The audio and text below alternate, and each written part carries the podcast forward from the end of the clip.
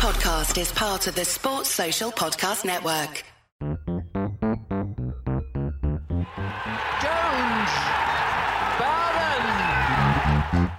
He's got it.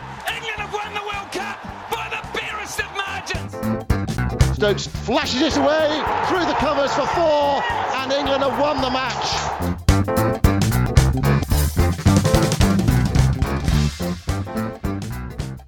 Well, we've got another climactic piece of commentary to add to our list now, haven't we? Listen to this. Two needed here for England. Down the left side. Down the got him. Can you believe it? Wagner. Wagner has done it. New Zealand by one run. What a stunning test match. Unbelievable. Anderson can't believe it. The actor save for New Zealand. The disappointment for England. It's Wagner. He's done it. What a remarkable game of Test match cricket. Is this the moment to bring back the line by the barest of margins? It does not get any closer than that. And of course, David Gow is quite right to revisit the barest of margins because actually you couldn't get it any closer, could you? So, Simon, look, lighten up. I know you said England shouldn't enforce the follow on and it was a horrible mistake. I encouraged them to do it. It's backfired on them, but cricket was the winner. Oh, cricket's always the winner, Yoz. Yeah, cricket's the winner. Um, depends if you want when you play a test match, you want to win or not. Uh, ben Stokes afterwards said, "Listen, we were involved in a great game of cricket. Um, of course, we want to win. You know, we're disappointed to lose, uh, but we can see the bigger picture. And I'm sure lots of people listening to this and lots of people watching, listening, following all around the world would have been absolutely enthralled with what happened. And if, if it was happening in the middle of the night for everybody, they'll catch up with it and be enthralled uh, with what unfolded. One thing I would say, bottom line is, England should never have been in a position to lose that Test match. But you know, if you want to, if you want to play that way, fine. Uh, that's you know, on on you go. But if you if you want to win, um, then you need to take smarter decisions. Yeah, I- I think that I suppose, and, and listening to Stokes and McCullum talking afterwards, of course they're disappointed, but you know it was quite revealing, wasn't it, to see both guys' expressions. Were, they were beaming at the end of that game because I think you know obviously their mission is to promote Test cricket and transmit to the world that it's the greatest form of sport or the greatest form of cricket or whatever, and in a way are- they on this sort of exploration to see how far they can push England, how much they can stretch people's imagination and players' abilities to take these you know, events to their ultimate conclusion, to really challenge players? It's a bit like there's a okay, so you've conquered K2 or you've conquered Everest, but now you want to do K2 or Nanga Parbat or something.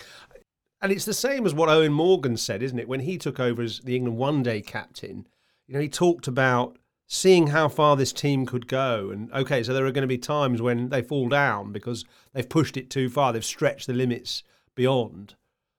Isn't that something to, to applaud in a way? And you know, if it produces that kind of excitement, that kind of tension, I mean, I'm exhausted watching that, and of course, partly it's because it's up in the middle of the night. But but I think you'd be exhausted whatever time of day you were watching that because that that tension is just it, t- it totally consumes you, doesn't it?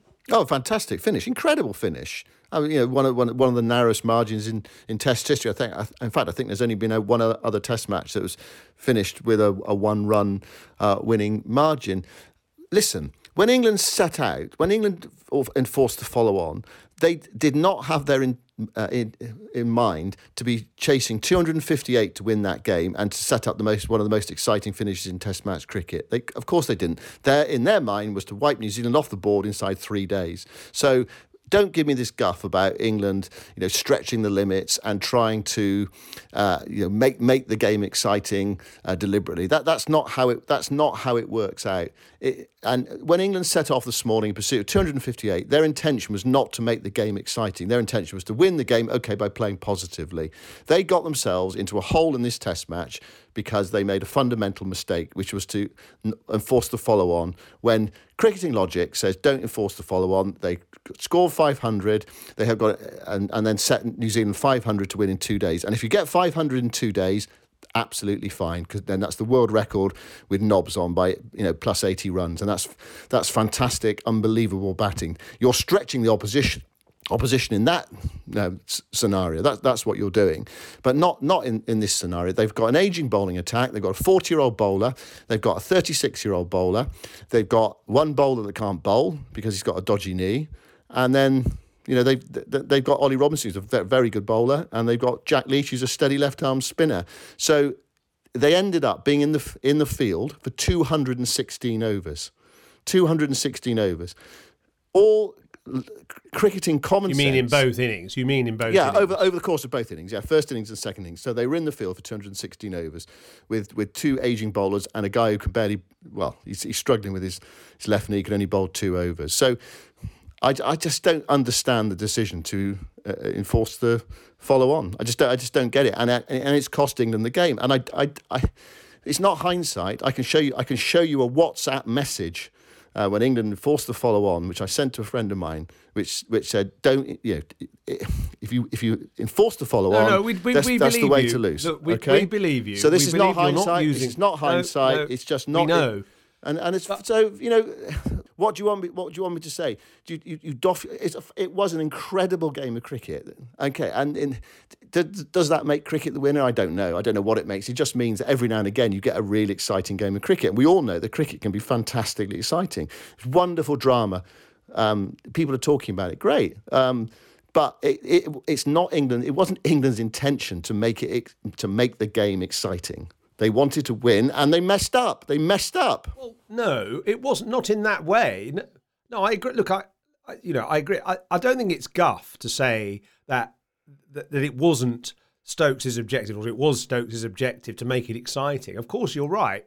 He wanted to win. They wanted to win the game, and if they could win the game quickly using Anderson and Broad to get early wickets, as they had done in the previous three New Zealand innings, then it would have worked. But it didn't work. And I think the sort of counter to that, or the alternative scenario, was okay, if it doesn't work, it's going to be an interesting challenge for our team to chase 250 on a fifth day pitch, which will set us up well for, you know, it might be an exciting game and it'll set us up well for uh, the, you know, future challenges such as the Ashes in three months' time. And it will put those players under pressure. And, you know, in a way, go back to the IPL. Why why is the IPL successful? Because you have so many exciting finishes, and also not just that, but also you're putting players under extreme pressure with the number of quality players around and the uh, the potential riches. You know the, the things that are at stake all the time. That's where players learn about themselves, dealing with that pressure. And again, players will have learned about themselves today dealing with that pressure. And it, it's a kind of cumulative process to be able to absorb how to deal with those situations and then you know, factor those in, that learning, those learnings in to your future performances. So it's a sort of investment in the future of the team and the players in a way. I, I take your point that perhaps logically it wasn't the, the right thing to do, but Stokes isn't necessarily a man who applies logic to things. He's someone who actually also likes, you know, he likes the romanticism sometimes of, you know, you know, a challenge of some kind and making it harder. Almost, you know, he's, I suppose, maybe he's a bit of a masochist.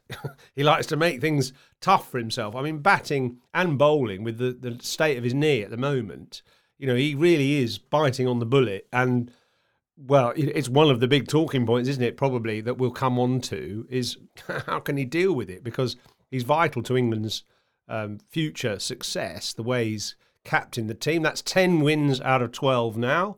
Obviously, could have been eleven, but it has been a fantastic ride, and it was always going to come down at some point. I know you're saying that they could have avoided this situation, but in a way, I'm glad they did it actually. Well, fine. If you want to lose, that's fine. That's absolutely fine. If you if you want to, my point is that England did not set out to stretch themselves. They did not set out uh, to make the game exciting. They did not set out to challenge themselves. They they forced the follow on to win. I think it was a fundamentally flawed decision, as the, the result of the game has has shown. And okay, it, it was uh, it's, it's unusual for the for the game to, to end like this. You know, you, you still felt England should have won the game either way. You enforce, you bat again. If you bat again, there's so much time left in the game. The weather forecast was good. It's, to me, it's just it's just cricketing logic. But you know, it, sounds incredibly churlish. I'm I'm just saying that to say that the decision, you know, it's in hindsight. People saying criticizing hindsight is wrong. No, it's not.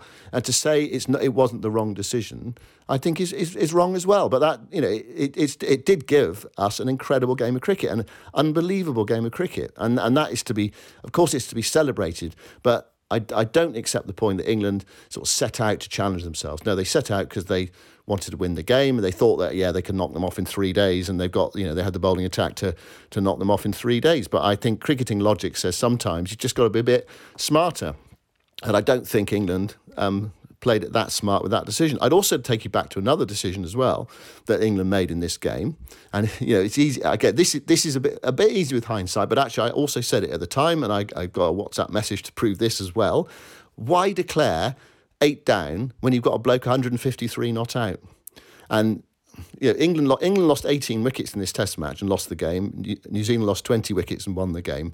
Uh, you know, they say it's all about taking 20 wickets. New Zealand didn't even have to take 20 wickets. Uh, England England pulled out. I know why they pulled out. They pulled out. Uh, so they could bowl half an hour before lunch, but they could still they could have bowled half an hour after lunch as well. You are allowed to bowl after lunch with a new ball. Uh, you, know, 430 odd in the first inning. They had, it wasn't as if they had tail enders batting. They had Joe Root there. He was 153 not out. You could have given him another you know, you could have given him another 10 minutes, 20, 15 minutes. He could have, he, the way he was playing, he could have whacked another 30 runs. And, you know, if you got out, then declare, fine, nine down, that's fine. I can understand the logic of that. But you've got a bloke who's in. Anyway, there, there, there we go. Um, tally ho! Uh, well done, cricket. It was, it was, it was a magnificent game of cricket. Victor Meldrew's come off his long run today, hasn't he? Blimey. Well, uh, well, I'm, I'm just putting the other side. I'm just putting the other side of it, um, and and, and it, it, it's fine. You, uh, It's you know, fine, it- he says it through it will through gritted teeth. Well, anyway, No, listen, no, you, you a- make a- perfectly. I'm ju- I'm just you saying- make valid points. What I'm, I suppose what I'm saying is this. What I'm saying is this, Yoz. It's it's great for the game to have. It's great for cricket to have a match like this. But when some decisions are so fundamentally flawed, I think it does it does sort of undermine it in a way. It does, you know, it, it, it hasn't it hasn't played out. The game hasn't played out to a sort of natural logical conclusion. Uh, it's it's sort of been it, it's skewed by decisions that were taken in the game that so created a created an un- unusual match, yes, but created a match that shouldn't it, it shouldn't have happened like that. Anyway, I'm going to I'm going to Ashton Gate tonight to watch Bristol City play Manchester City, and what I'm really looking forward to is Manchester City scoring two own goals in the last five minutes to give Bristol City a five-four victory, and then Pep Guardiola coming out afterwards and saying it was great for football. What a fantastic occasion! It was great for football. Yeah, I, I, I can imagine that being said. Dream on. Dream on. Look, it's really rattled your cage, or you've been rattling the cages pretty well today. Well, you know, Yoz, you know that we've been talking about this throughout the game, and I've been making this point throughout the game, and it's not, and I, you know, it's, I'm not, I'm not sitting here now and saying these things in hindsight. I, I said, I said them during the game, and yeah, no, no one could have predicted the outcome that we had today. Just a, a remarkable, stunning, wonderful, sort of glorious uh, denouement, but. England didn't. In, England did not set out to to create this amazing finish in this Test match. We're all flawed fundamentally, aren't we? Well, we We're- Of course, we are. Of course, so, we are. yeah. so let, let's just listen to a little clip of both Ben Stokes and Brendon McCullum talking after the match on BT Sport. I just think that game as a whole, in terms of you know what Test cricket's about, was was just incredible. You know the emotions that I'm sure. Well, we were obviously going through upstairs, and obviously the Kiwi boys out there as well. I mean that. Just for a test match, it was just incredible to be involved in. Um, I think everyone's got their money worth who turned up today as well.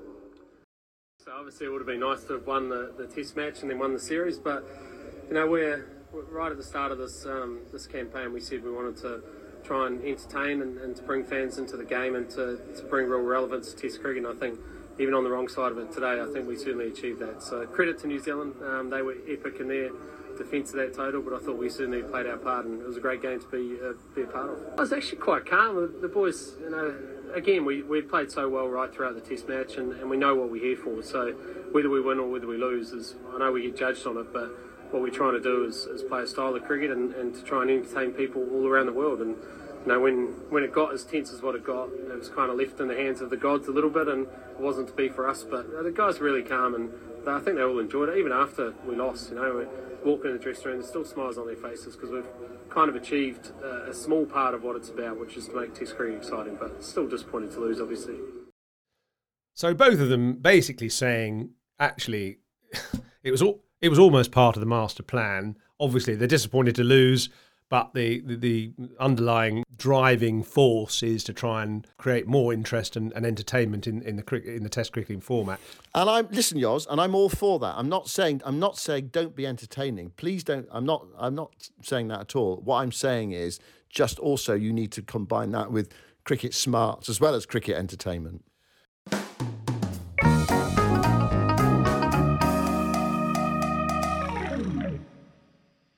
Lots of other kind of you know fascinating little bits to just mull over in that last day's play. I mean, the classic run out of Harry Brook for a start. Of course, he he got the wicket of Kane Williamson with that dribbly ball down the leg side. Um, I didn't even know he bowled, frankly, and I don't think he did either because apparently he bowls off breaks in the nets, but he was rolling those little wrong footing um, seamers uh, in the game. A bit like, actually, it reminded me a bit of Chris Harris. And it was funny because it was quite interesting listening to Michael Atherton talking about um, Harry Brook on, on commentary on, Talksport. And, you know, he was saying, oh, you know, if not a, a, bit of a sort of innocuous action and so on. In fact, well, I remember once asking Michael Atherton who was the bowler he least liked facing out of, you know, Ambrose, Donald, Waqar, Wasim, etc.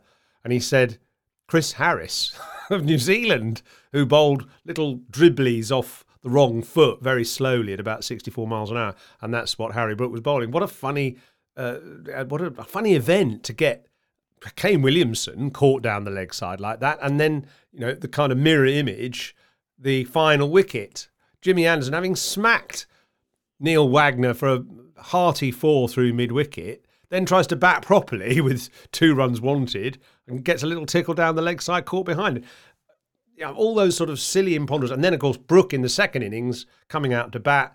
This was the moment, wasn't it, when Root was sort of well in, in, entrenched and England was sort of wobbling a bit. But you thought, here we are. Here's Harry Brook. Here's Joe Root. They'll see us home. Two balls later, Brook's walking back without facing. That was an extraordinary moment. That I mean, shades actually of Edgbaston when Joe Root ran out Alex Lees in in that run chase against India. Uh, you know, poor, really poor judgment from from Root. Uh, d- dabbed it and ran. I mean, it was a really odd single, but it, it just shows, doesn't it? The, the the cricketing gods can give and they can take away. Right. I mean, Harry Brooks actually bowled a thousand balls in first class cricket.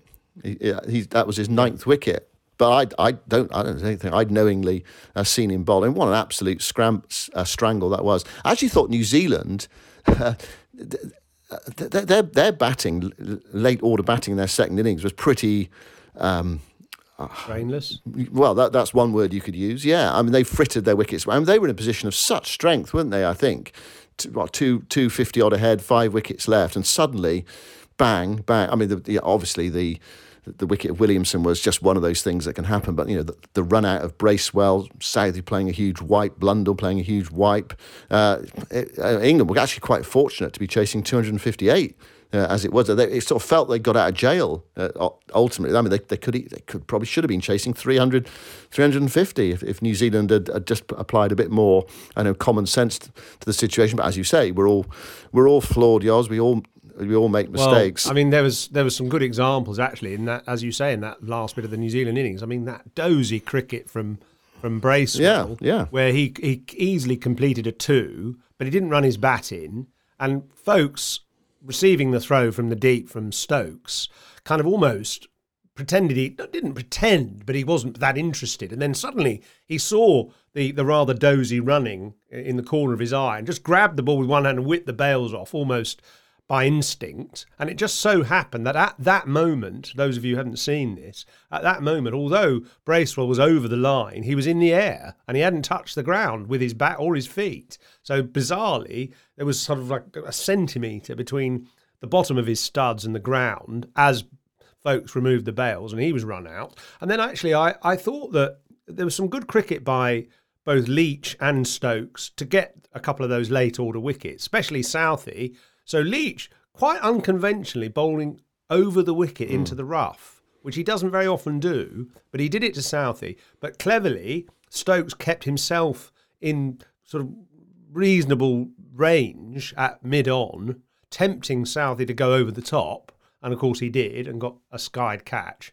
And then the same thing happened to Blundell as well. That you know he kept the fielders uh, mid on in, tempting him to go for the big one over mid on, and he got out. And and that was the end of the innings. So there's some quite good cricket by England there. Quite good bowling by Leach, good captaincy by Stokes, good opportunity by Foakes that brought that innings to a sudden conclusion. Yeah. Well, but you've got two pretty experienced cricketers out there in Southey and Blundell. Surely they could see the plan as well. I, to me, it just seemed like New Zealand just, you know, slowly, slowly catchy monkey. You just you just bat and bat and bat and just wear England down. I mean, they, you know, they were bowling Leach and Brook. Uh, they were on their knees in the field, and they I think they rather they rather surrendered to you know quite an obvious plan. I mean, if you know if you're bowling into the rough with the field up, you you you pretty much know what the opposition captain's trying to do, don't you? And New Zealand fell into the plan anyway. As it as it turned out, it worked uh, well for them. Uh, we, one thing we haven't talked about yet, Yoz, is the penultimate ball of the match. We talked about Jimmy Anderson running down the pitch and smacking it for four.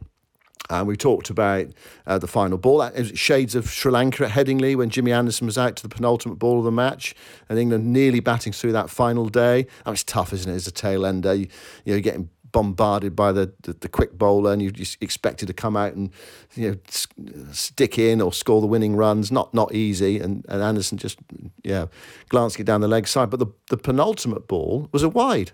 It just was. It was a wide. I, I've seen I've seen it on the TV. What, What, why wasn't it called as a wide? I mean, New Zealand will say, well, you know, go back to the World Cup final and that, you know, the, the crossing and they were given, England were given an extra run and that shouldn't have happened. Uh, and, and yes, by the laws of the game, they should. Uh, one thing I would say about that is probably one of those things that's quite an obscure law. I don't know, and probably quite hard to judge. Anyway, that was a mistake as well. Um, but this was a much clearer mistake, it seemed to me. I just I can't understand why the umpires uh, didn't want to make the tough call and, and give the wide. But, you know.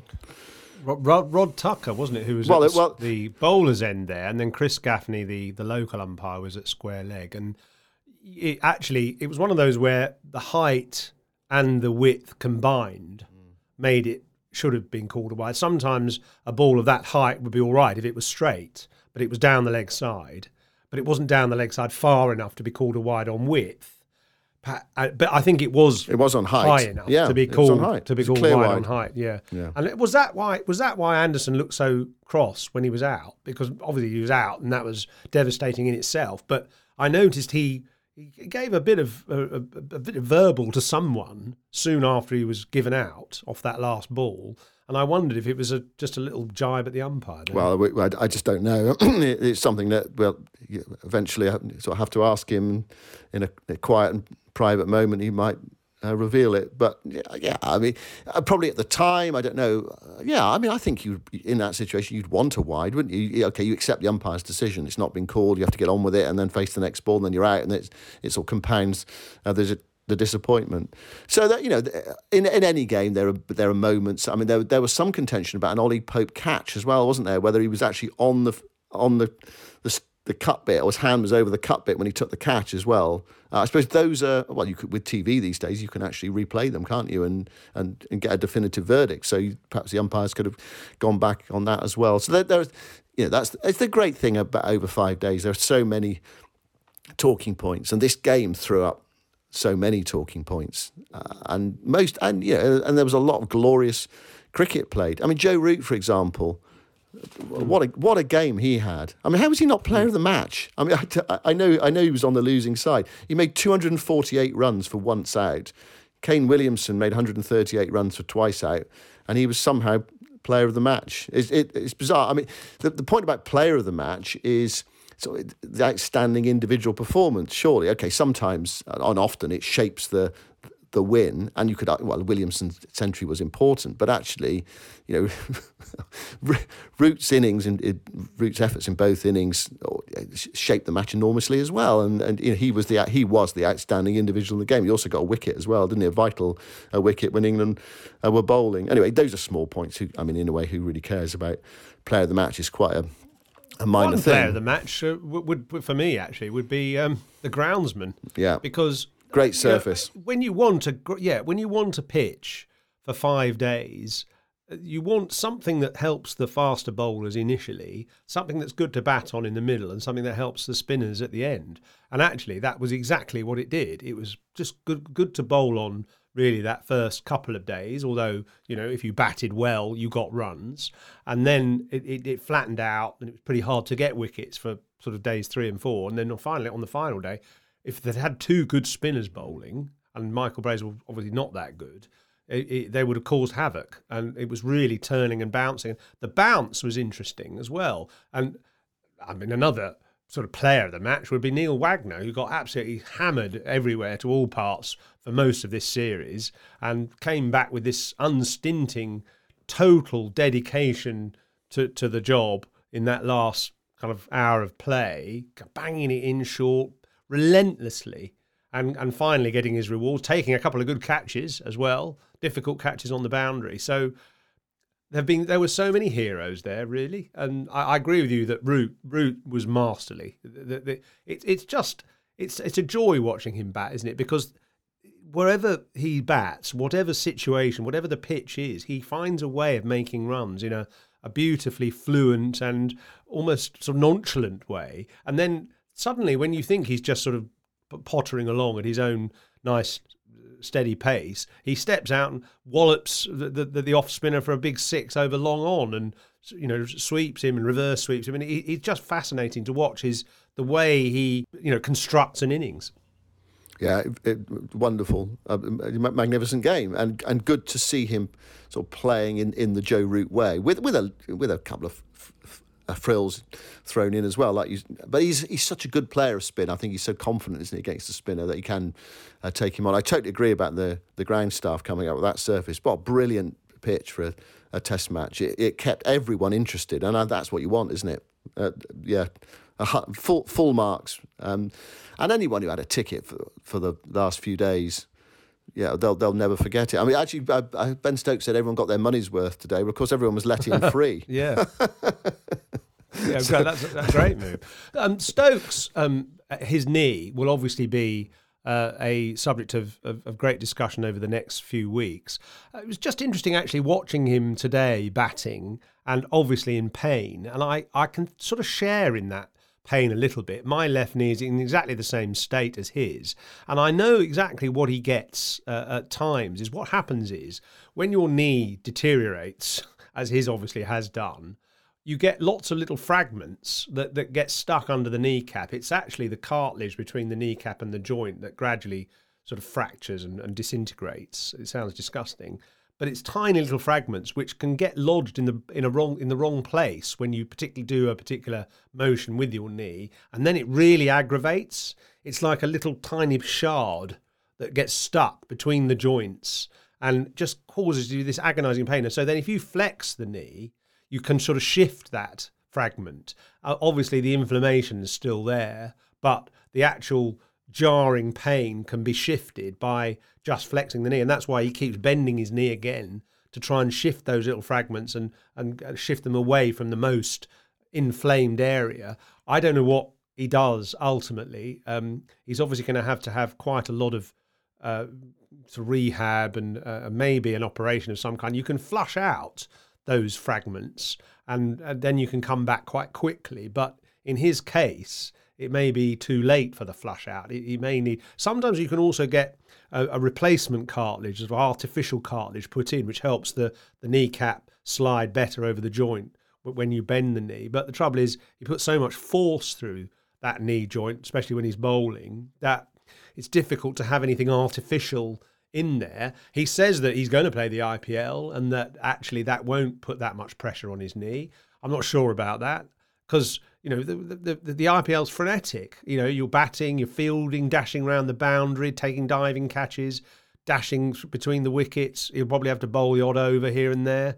I'm not sure he's going to get much respite. At least he's not out in the field for you know hours. It'll only be an hour and a half or something. But I, I do worry a bit, really. Yeah, I. He, he says, "Oh, you know, on, on we go." Basically, doesn't he? He sort he tends to shrug it off. I remember when he, he, he seemed to twist his knee during the Trent Bridge Test match last year, and he and he was hobbling as England uh, got over the line against New Zealand. Afterwards, he said, "Oh no, it's not not a problem at all." He he seems to better work through the pain somehow. Although in you know in this Test match, there you know, there were times when they you know really you need him to bowl. Uh, a fit Ben Stokes, you need him to bowl. England was struggling; they were looking for wickets and he, he wasn't able to bowl. He bowled a couple of overs, and that and that was it. Just look at Ben Stokes this winter. Since his heroics in the T20 World Cup, when he won England two games with the bat, including the final, he's not made a half century in any of the Test matches this uh, winter, and he's only taken two wickets. Uh, he's this he's sort of ta- talismanic figure uh, for this England side, and sort of goading them, coaxing them, driving them, you know, setting the the the the template for how they, they want to play. But actually, individually, he's not had a, a great time of it. And you know, there were times in this game where you know England wanted probably wanted a bit more from him, and he wasn't able to give it. You know, especially with the ball in the second innings. And uh, what I thought was interesting as well today was that he did assess the situation. Did he? When he came in, England were under real pressure, and what he didn't do was was go bullet a gate. He actually played normal Test cricket, and he, he dug in with Root, and it, and it was a partnership that looked as if it was taking England to victory. I mean, they needed 56 to win when Stokes was out, so you know they they got themselves right in the frame of winning. And actually, you texted me at lunchtime and said England are going to win this game, and they when they needed 90 to win, and you sort of had a sense there if Root and Stokes stay together, yeah. And probably another 20 runs and they, together, and they would have won the game. That would have, could have, should have. Uh, you can all you can always look at those small things, can't you? In matches that have such a tight conclusion. And Neil Wagner, yeah, just bouncing them out. Foakes out, Broad out, Root out, Stokes, all to short balls, all managing to, to coax aggressive shots out of this England team. If you put the highlights together, uh, you, you, know, if you put the highlights together, if you well, if you put the highlights together of England's second innings and showed it, to, sort of took the tape back and showed it to Test cricketers of 30, 40 years ago, they'd be spluttering on their gin and tonics, wouldn't they? At the way uh, England got out in this second innings. Mind you, probably need to show them some of the aggressive shots in between as well. Yeah, well, I mean, how many how many pull batting. shots did um, did Ben Foakes play, which he didn't run for as well? I mean, he hit, he hit so many shots out to the deep field, protecting uh, Jack Leach from the strike and therefore not running because it went straight to a deep square leg or a deep mid wicket fielder. He hit some great shots for nothing, and I, I thought he played really well actually. Uh, uh, you know, it's so difficult, isn't it, managing a situation like that, managing Jack Leach, who uh, he's actually got an okay defence, but he just can't get a run, can he? He can't. He hasn't really got any scoring shots, and you've got to try and move the score forward as as well as protecting him. So it, it was a tricky situation for, for Foakes. He did really well. Actually, uh, I'm, I'm, just looking, funnily enough, at the averages of the batsmen in the team since the McCullum and um, Stokes era began. And it makes quite interesting reading that the, the, these are the averages of the batsmen in the side since the start of you know last summer. Ben Duckett 56, Zak Crawley 25, Ollie Pope 38, Joe Root 62.89, incredible. Jonny Bairstow, 75.66. Harry Brook, 80.9, which of course would have been even higher but for his first baller today, or not even facing a ball today. Ben Stokes averaging 36. It's not bad, actually, considering he hasn't really made a massive contribution, you feel. And Ben Foakes, 38. That's good, isn't it? Mm. Good average. Yeah. 38.9, so nearly 39. So you're not far off 40 for, for Ben Foakes he is um, he is the genuine article. Yeah, yeah, all good numbers there. Apart from uh, Zak Crawley, who who continues to produce the same sort of figures that he's produced for a large part of his Test match career. And there is Jonny Bairstow waiting in the wings. Uh, there are all sorts of uh, ideas about how he comes back into the side. Because I, I mean, you cannot leave out Harry Brook. I mean, Harry Brook came in for Bairstow, but Brook has, has, surely got to play. You can't. You can't. I don't think. It's, weird, isn't it, with cricket? How you the order in which you bat is so important. You know, opener is a very designated role, number three, number five. But it, if it just would feel weird to have a Test match side where Crawley was in it and Brook wasn't in it now. Um, but I don't know how they sort that out. I mean, I saw Steve James suggesting in the the Times that Joe Root opening is a an option for England, and yeah, po- possibly it is. That that might be one way uh, to go. But you know, they're going to if to get Bairstow in presumably they're going to have to leave out one of the openers. That's how it looks at the moment. I mean, the, the thing is, what often happens is someone gets injured, don't they? The, it, it, the, the, sol- mm. the solution, you arrive at a solution through natural means rather than through brutal means. Uh, yeah. But so I, I, I, I, don't know what they do. I mean, I mean Jonny Bairstow's got to get fit first, hasn't well, he? yeah, but a, I've you know, seen really um, nasty injury. I've seen an Instagram clip of him running mm. round a track. Right, good. And, and he looks pretty good actually. I mean, you know, mm. he's running at a decent pace around a running track and uh, looked, you know, sort of strong. Obviously, not quite at full full pelt, probably, but I, I was encouraged by that. He, you know, he looks, he's got a natural running style again, which after an injury like that is not easy yeah. to to regain. So that's quite a positive sign, and you know that's the key, isn't it? Him being able to be mobile, even if there's some niggly issues with the, with the injury, as long as he's mobile and can run clear, you know, f- freely, then that's that's a good sign. Now he just needs to get back to playing. Yeah, well, that yeah, that is encouraging uh, for him and, and, and for England. It's what six months since he did the injury. Now the Ashes are not until June, so he's, he's still got you know, quite a long time to to get fit. And the, the timeline you, you feel uh, works for him. But so, so what what would you do then, Yoz, with with the yeah, Bairstow come, really coming back question. in situation. Really good question. I, I mean, I mean, folk, have... you know, Foakes drop, Foakes dropping out is another option, isn't it? And no, I, I like Foakes actually. I, have come yeah. round to. Uh, I've come round to thinking he's a very valuable cricketer, and well, not that I thought he wasn't before, but I think he's really stood up and, and showed what he's what he's made of. Uh, I, well, I think it's either Brook or Root to open. Yeah, I guess I, I wouldn't open with Bairstow. I think it, would it, be tempting to say, "Go on, do what you do in one day cricket." And, go for it. But I just think that's so difficult against the uh, the, the quality of the likes of Cummins and Hazlewood with a new ball in English conditions. I just don't think you can play like that. Jason Roy tried it, didn't he? Alex Hales has tried it as well, uh, opening at the top of the innings in Test matches, but they didn't come off. And it, you need someone with a, a decent technique. And Duckett will be the one assuming he continues his, his run, he'll be the one that probably looks to be a bit more positive uh, you need someone who's got a bit of technique at, uh, at the top of the order. And I, I, as time has gone on, I've been a big fan of Zak Crawley, but as time has gone on, he just looks so vulnerable to anything pitched up. He doesn't use his height, he doesn't use his his big stride at all to get forward and defend his wicket. He just looks a walking wicket, really, a lot of the time, especially against the new ball. Ollie Pope could open. I mean, that would be another one. He, he's got a good method. You know, he, he could he could open. So I think England have got choices. They, they've got to obviously come up with the answer. Um, I, I just w- I wouldn't open with Bairstow because he, he's too valuable as the the counter puncher down the order. And that's the one thing about Joe Root, isn't it? Is Joe, Joe Root too valuable at say somewhere like four? Yeah. I mean, he was batting at three, wasn't he? And he eventually they said no, go back to four because he has opened before. He's opened for England many times. He opened at the, the start of his career. He's got an Ashes hundred yeah. opening. Um, it's all it's great is it trying trying to fit eleven in and, and try to get the right balance and sometimes it's obvious but not most of the time it's not. It's, it's it those selection meetings where you're grappling and trying to work solve the problem really and come up with something that that works. But it doesn't feel as if it's working for Zak Crawley. And and you're right it doesn't feel as if it's necessarily going to work against this Australian attack. That's well, it's, not just a hunch. the, the, the numbers and the evidence seem to back it up. Really, uh, uh, he's a lovely shot maker. You know, when he's when he's playing those glorious strokes, then you think this guy's got to play. I mean, I remember the Australians being utterly beguiled by him when he made that uh, seventy odd, wherever it was in, in Sydney. You know, this you know, at last, you know, a Pom who's prepared to stand up and and take us on. Uh, but um, amidst the, the glorious shot making, there's so, so much vulnerability that he, he's, he's just struggling to stay in. So anyway, that, that, that's that's something that they're going to have to work out later uh, in the year. You know, form will come into it, I suppose, as well. Conditions, you know, what sort of summer we have, and who's fit for Australia, what sort of bowling attack they're going to put out on the field.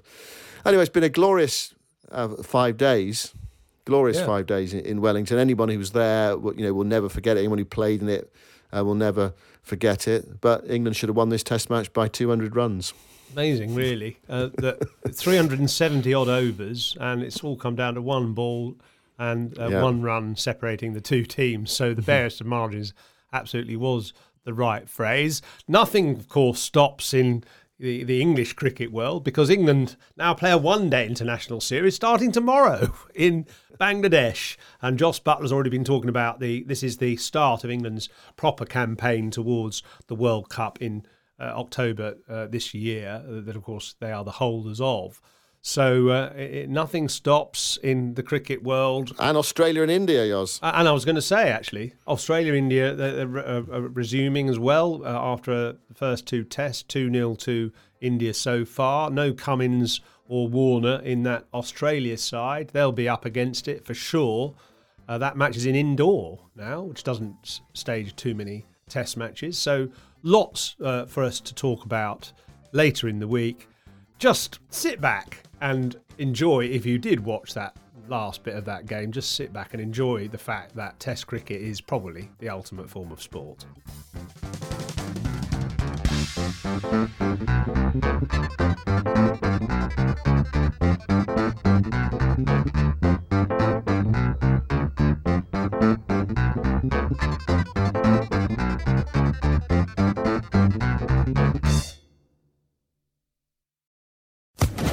Social Podcast Network.